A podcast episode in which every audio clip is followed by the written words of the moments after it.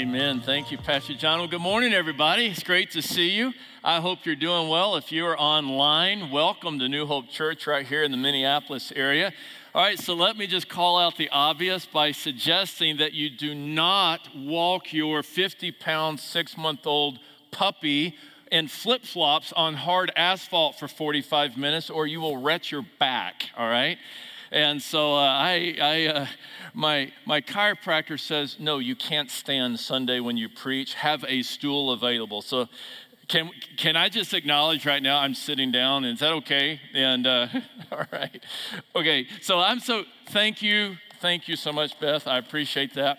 Um, I, uh, this is so un me to sit here and preach, but you know, I'm going to give it a go, right? Uh, listen, can we also just say a word of thanks yet again to Sandy and Dan and their friends that are with them? Uh, what a blessing. What a blessing. You guys, thank you so much for being here and for loving our church family like you do and uh, leading us to this beautiful throne of grace where our Jesus is exalted and we want to exalt him. And hey, last weekend I figured out I really don't have a job anymore. I mean, my goodness, when when uh, those three students got up and preached, were they not fantastic? My goodness. I'm standing back there during the first service, and I'm sitting up with Miss Krista during the second worship gathering, and I'm thinking, I am living the dream right here with all of our students leading us in worship and serving us like they were all around the facility and uh, having Isaiah and Purpose and Natalia preach for us that morning. And wow, what a message! Right into the heart of Philippians 2 and this humble Jesus who uh, humbled himself even unto death. And, and my goodness, wasn't it great? So, can we just praise the Lord one more time for them? And uh, oh, my goodness, I was a proud papa as it were, uh, just, just worshiping with our church family last weekend. All right, so as Pastor John said today, we're starting a new series. I'm so excited about this. And I want to preface it with this statement This is for everybody, but men. I am especially preaching to you these next three Sundays. So this is for everybody, okay? Boys and girls, young and old, women, but men. I'm especially singling you out, and I want you to listen. I want you to lean in and hear. And I want you to join me in getting an imagination for the unique ways God has wired us and wants us to step up and to serve Him and to lead around us. So uh, let me pray toward that in, and we'll just dive right in. Father, thank you for your grace, your love, for your tender care for us. Thank you, Lord, for how you uh, meet us in the midst of of all that we're about here as a church family. Thank you, O God of heaven, that you are powerful and mighty, and that your spirit is not a spirit of scarcity, but of great power and resource to pour out upon us even today to show us Jesus and to make us more like him. So, God, bring that about. I know you've got a word for us today, and I trust you'll use even one like me toward that end. In the name of Jesus and all of God's people said together, Amen. Amen. So, the sages of old, the sages of old tell of a powerful king who was pompous, selfish, and demeaning. One story goes that he ordered all of his armies that they could not eat a bite of food until either dusk had fallen or his enemies had been defeated. Never mind the fact that the army was famished, exhausted, and dispirited. This king's son was on a mission and had not gotten word about this order.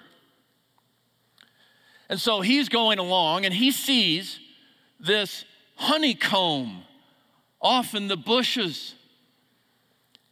And he takes his staff and dips it into the rich golden honey and brings it up to his mouth. And he partakes of that wonderful food. And his eyes are brightened, and his body is strengthened, and his heart is replenished. But then his father gets word that he had violated the king's command, and his father set out to kill him. Can you imagine? Your own son. And it would have happened except that the army so loved this son that they intervened on behalf of the boy. And the king relented. The sages tell of another powerful king, a successor to the one I just referenced. It was common during that epoch of history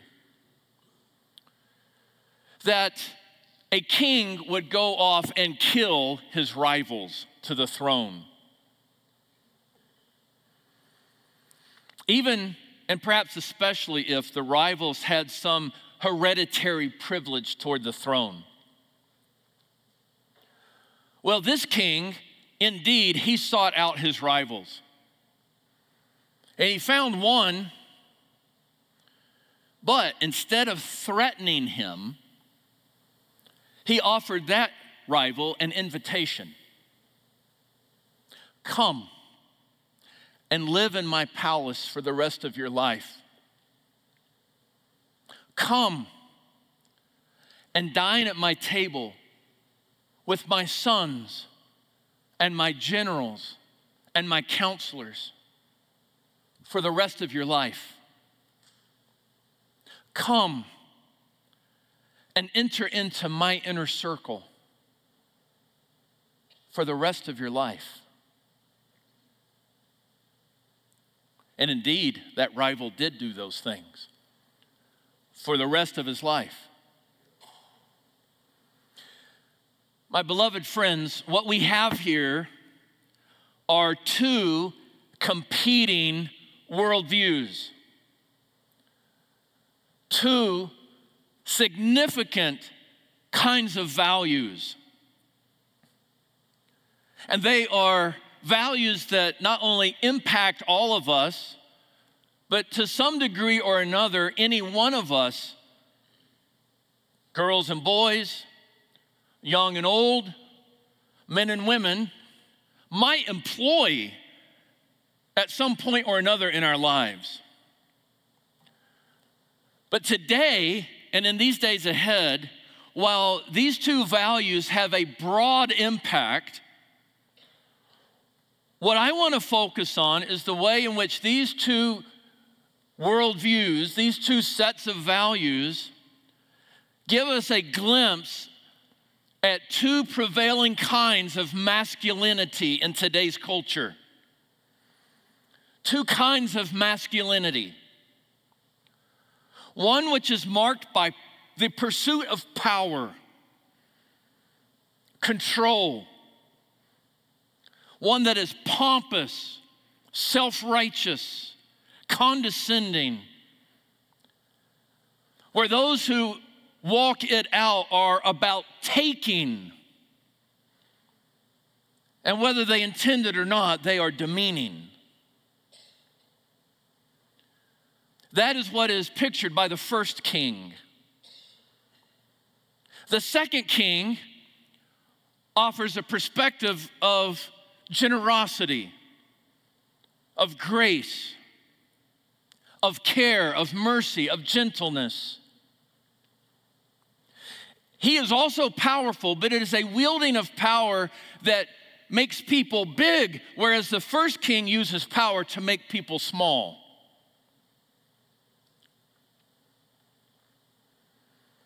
And these tell us a story about masculinity in our culture today. And obviously, it is the way of the second king that would be preferable. And I'm so thankful for the greatest king of all, Jesus.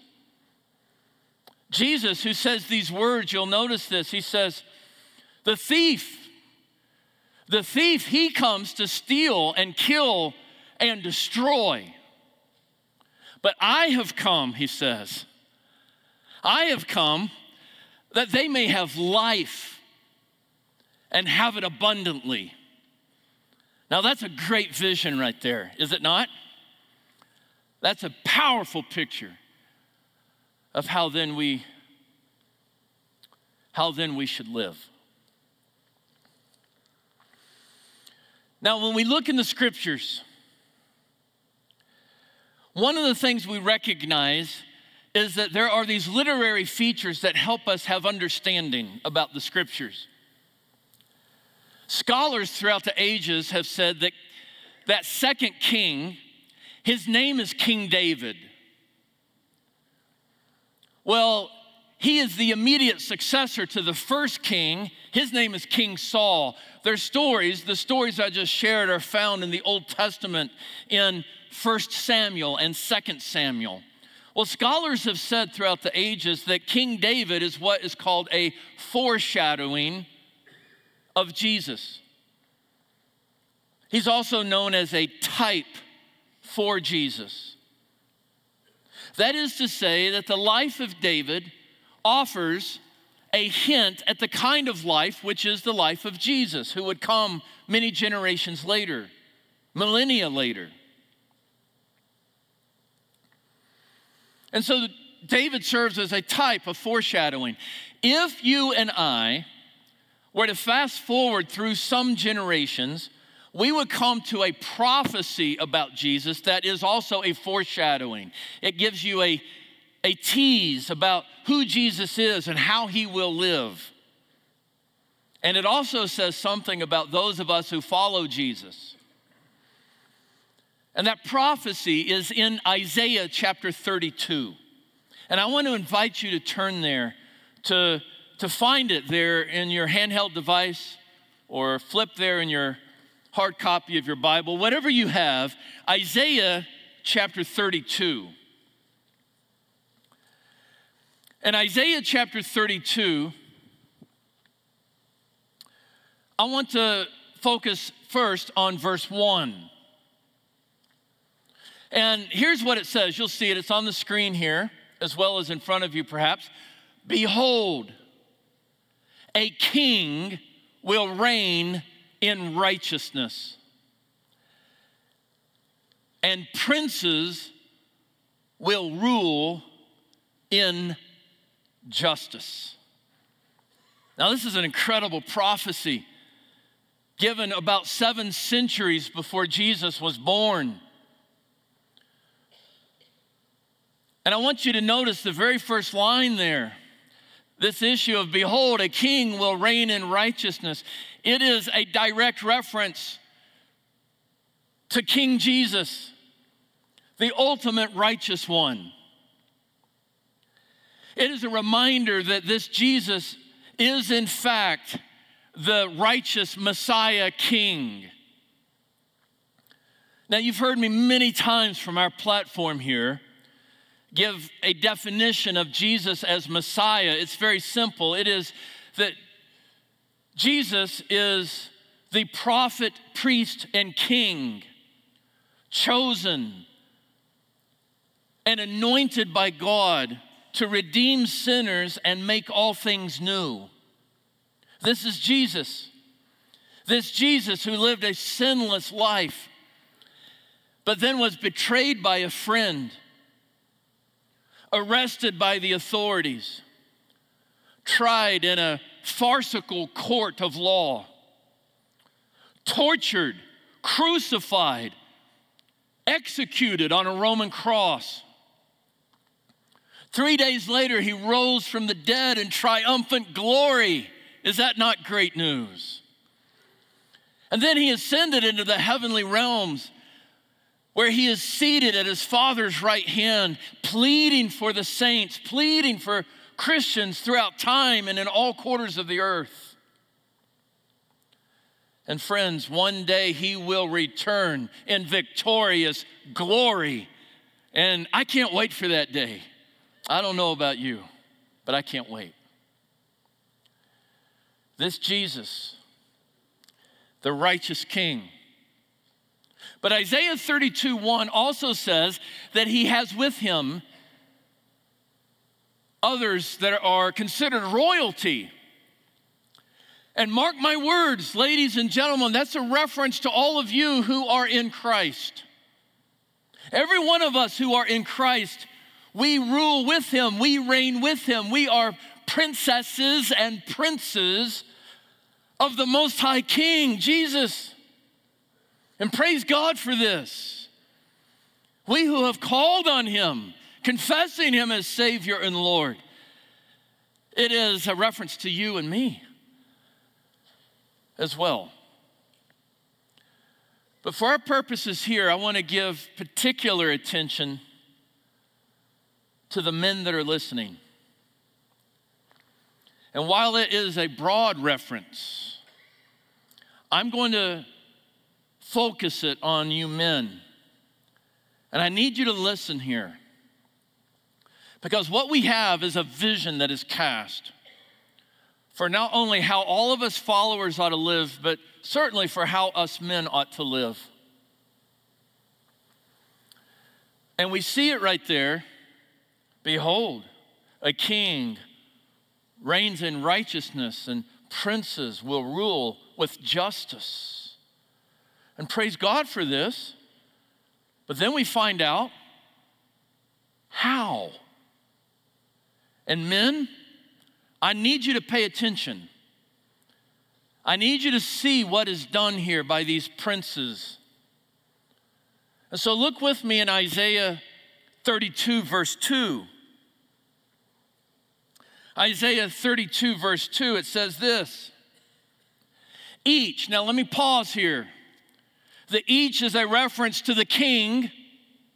Hear me now, friends. It's a reference to the king but it is also a reference to the princes, to the followers, to the royal court. Each.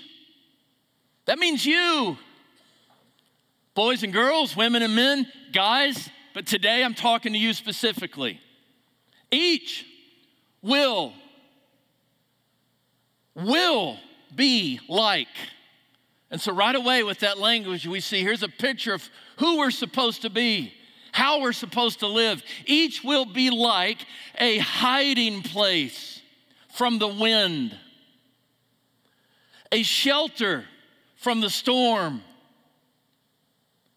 like streams of water in a dry place, like the shade of a great rock in a weary land. Now, that says something about King Jesus. And there's a great old hymn that talks about how he is a, a shelter from the storm and a, a, the, a shading rock in a weary land. But it's not just about Jesus, men, it's about you. It's about me. I have to wrestle with is that a description of me as a disciple of Jesus? Is it a description of me as a man of God? Do the people around me experience my presence in such a way that I would be like a shelter to them from the storms? Do the people around me experience my presence in such a way that I would, for all intents and purposes, replenish them like a river in a dry place? Do the people around me experience me in such a way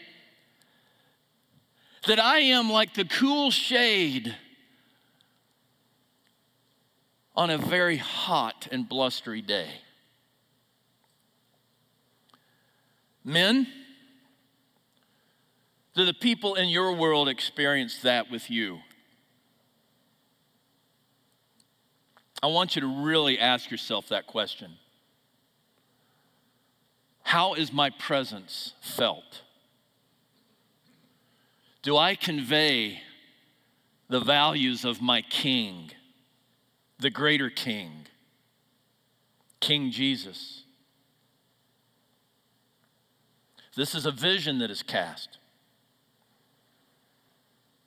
There's an opportunity here for a legacy that changes lives. Men, can you find yourself in that legacy making? Might you be more aligned with King David, the foreshadower of the greater King Jesus? Or might you and I be more like King Saul?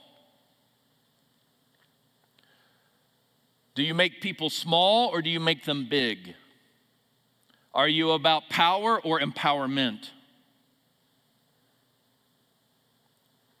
Do you refresh people by virtue of your very existence and how you carry yourself as a man? Or do you wear people out with the sheer force of your self centeredness? Now, I'm asking these questions because I think they must be asked. I look at our world today and I see the way our culture is, the way our families are. I look into the church and I see the way people carry themselves and the way men carry themselves. And there's this whole narrative out there within evangelicalism that celebrates this kind of masculinity that is ugly and demeaning and it's all about making people small so that the little boy in the grown man's body can feel big. And it is an affront to a holy God. And it is nothing like the ultimate man, Jesus. By the way, next weekend, Lord willing, we will dive more deeply into the life, the person, the work of this ultimate man Jesus. Pontius Pilate, the governor who would crucify Jesus, he had no idea what he was saying when the tortured Jesus is now presented to the raucous crowd. And with an outstretched arm, Pontius Pilate says, Behold the man. Well, yeah, he's the man, all right. And he's far more than that. We'll talk about that, Lord willing, next weekend in greater depth, and we will look from Ephesians chapter 5 about how this man loves. And we will take very specific cues from this ultimate man. Guys, be ready. Be ready. But for right now, today, we not only see a vision for how we princes are to lead, but we see the effect. The effect. And I want you to look with me in Isaiah 32, verses 3 and 4, because if we are princes walking alongside our king, and we have a vision that has been given to us to be, as it were, the shelter from the storm and the shade in the weary land. What is the effect of this? What would be the effect? I want you to look, Isaiah 32, verses 3 and 4. Then, now notice the then. All right, so it is here, here is the reality a king and his princes ruling in righteousness and justice. And here's their vision shelter from the storm, water in the dry place, shade in the hot sun. Then, here's the result then the eyes of those who see will no longer be closed, and the ears of those who hear will give attention and the heart of the hasty will understand and know, and the tongue of the stammerers will hasten to speak distinctly. Now, let me pause a minute here. You'll recall a few moments ago when I shared about this Jesus, the Messiah, the prophet, priest, and king who is chosen, anointed by God to redeem sinners and make all things new. This is a wonderful glimpse of what that newness will look like. The blind will see, the deaf will hear. Praise God for that. And we see throughout even the New Testament these allusions to what Jesus is going to bring about in the consummation of all things. But we can still do this.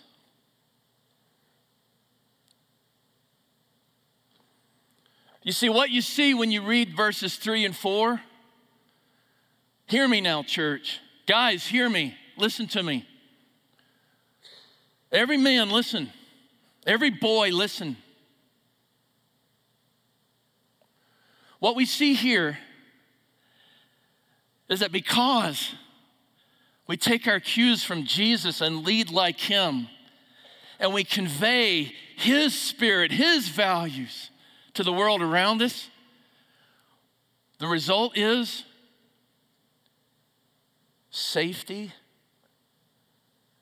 and satisfaction comes about for those around us. And let me tell you something, everyone, listen here. There is hardly a greater longing among reasonable people all across the globe than the hunger for emotional, physical, social, spiritual safety and satisfaction. To just be safe and to flourish as a human being.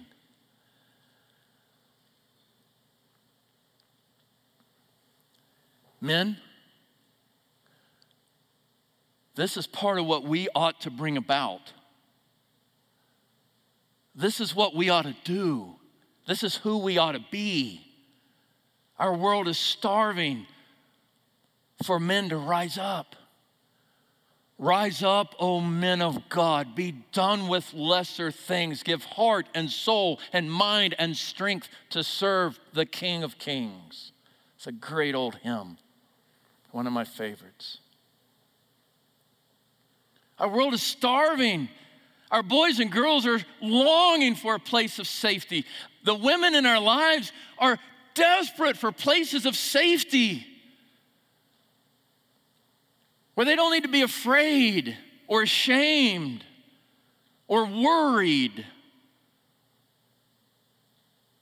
And our King, our King makes it possible that that kind of environment can come about. And guess what? We don't have to wait until his glorious return. We can affect that change right now through the power of God's Spirit. And we must. We must. And there are there are three three ways of thinking about this this great result. Three ways of thinking about this great result. Let me share those with you. And all of you listen, but guys, and I know I keep repeating it, men, men, right? Listen, listen to me. Three, three ways that we see these results. So here's the first one. Number one, when men lead like Jesus, there is clarity and purpose. You hear that? When men lead like Jesus, there is clarity and there is purpose. When you look at the passage, you see the eyes of those who see will not be closed. They get to see, they, there's clarity. The ears of those who hear will give attention. People will have the opportunity to witness what is true, what is real, what is good, what is beautiful in life. As men lead like Christ, truth and authenticity and goodness and beauty erupt. And the eyes of people are open and the ears are opened. And they get to absorb that which is glorious and good. And they're encouraged They're made hopeful. They get a vision that life can actually be meaningful and good. It doesn't have to be painful and traumatic. Secondly, secondly, here, I want you to see when men lead like Jesus, there is calm and peace. There's calm. There's peace. Verse 4, it says, the heart of the hasty. Now, in the Hebrew world, listen to me now. Uh, if I can, I'm going to geek out with you for just a moment. In the Hebrew world, that word for hasty embodies a whole word group referencing anxiety. So imagine your hasty, your hastiness is because you're just all worked up. You're, you're anxious. You're all right. And and so when it talks about hastiness, it's a it's an oblique reference to profound anxiety. And the text tells us that when men, when these princes rule with justice, the heart of those who are anxious, it'll give way to understanding and knowledge. And you know what? It's like from a sermon just two or three weeks ago. It's like that, oh, they could just breathe. How many of you just want to just breathe deeply, safely, right? Right? And because men would lead like Jesus, calm and peaceableness will come about. And those who are anxious, they could just breathe. And in so doing, they get to experience this. They get to experience the shalom of Christ peace. Our Lord Jesus, remember what he says in John 14, 27. My, my peace I leave you, my peace I give to you. I don't give as the world gives. Don't let your heart be troubled. Don't be afraid. That ought to be said of every man as well. That when we're present, that is what happens.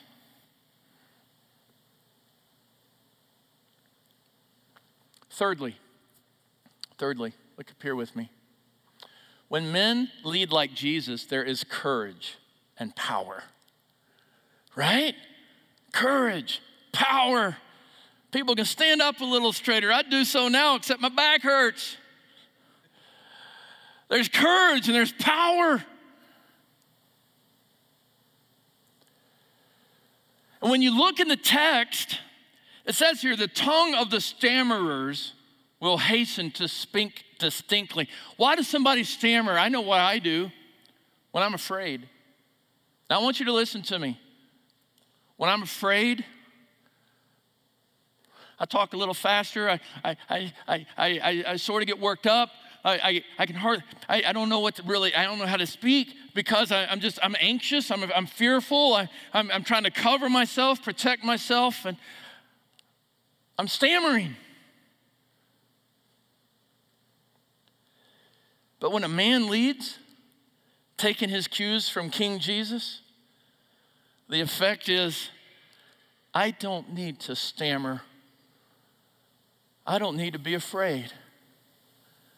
I actually can have courage and the confidence to speak distinctly and with clarity and with authority and with goodwill and with humility and in a way that builds others up and doesn't either put them down or find myself gaslighting my own soul.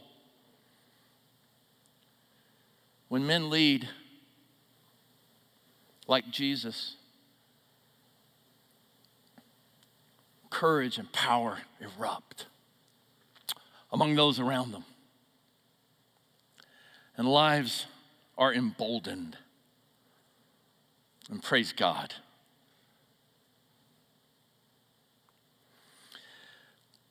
Now, hear me. As I said, next week we'll look more fully at this Jesus. We're going to see just how he loves. And men, all of us, but men, we're going to take our cues from him. How does he love? We're going to see that. Be ready to take notes. But until then, let me just remind you of something. On the night in which Jesus was betrayed, he's there with his disciples. And before the meal, he did something extraordinary. He washed their feet. You remember this? Those of you who know the story? He washed their feet with a towel and a basin on his hands and his knees. And you'll see it on the screen here in a second. When he got up, he shared this verse with them from John chapter 13. I have given you an example that you also should do as I have done for you. And so, men, when King Jesus embodies this heart that is a shelter in the storms, and a heart that is like a river in the deserts, and a heart that is like a shade in a dry and weary land. That King Jesus also later says, As I have done, so must you. This is who you need to be. There's two prevailing worldviews the one that makes people small or the one that makes people big. Jesus always makes people big, and he calls us to do the same. Men, he calls you to do the same. And where does that power come from? Where does his authority come from that he would call us to such? Later, on that same night when he was finished washing the feet, Jesus and his disciples celebrated the Passover. And in the middle of that meal, Jesus took some bread and he broke it. And he said to the disciples, He said, This is my body broken for you. Eat of it in remembrance of me. And the disciples had no clue what he was talking about. What in the world? Your, your body that. But what they didn't know, but of course Jesus knew, was in a matter of hours, his body would be broken on that cross. And I love the reality that the sinless, holy Jesus became broken so all of us broken, sinful people could be made whole. It is an incredible thing that he's done. Later in that same meal, Jesus took a goblet of wine and he passed it to his disciples and he said to them, This is the new covenant in my blood. Drink of it as often as you will in remembrance of me. And again, the disciples had to wonder, what is he talking? His blood, new covenant. What they couldn't fathom, but of course he knew, was in a matter of hours, his blood would be spilled from that Roman cross. And you've heard me say it countless times, dear ones. There is no more precious commodity in all of time and space than the shed blood of Jesus Christ. It alone cleanses us from our sins, washing us, making us whole. And it is the seal by which we are declared righteous and where we are declared His forevermore. That's His authority to be king. And in these moments, as Sandy and Dan lead us, you've got those elements in front of you in a spirit of confession or gratitude, renewal take those as you will quietly before the Lord. I'm so grateful to be with you.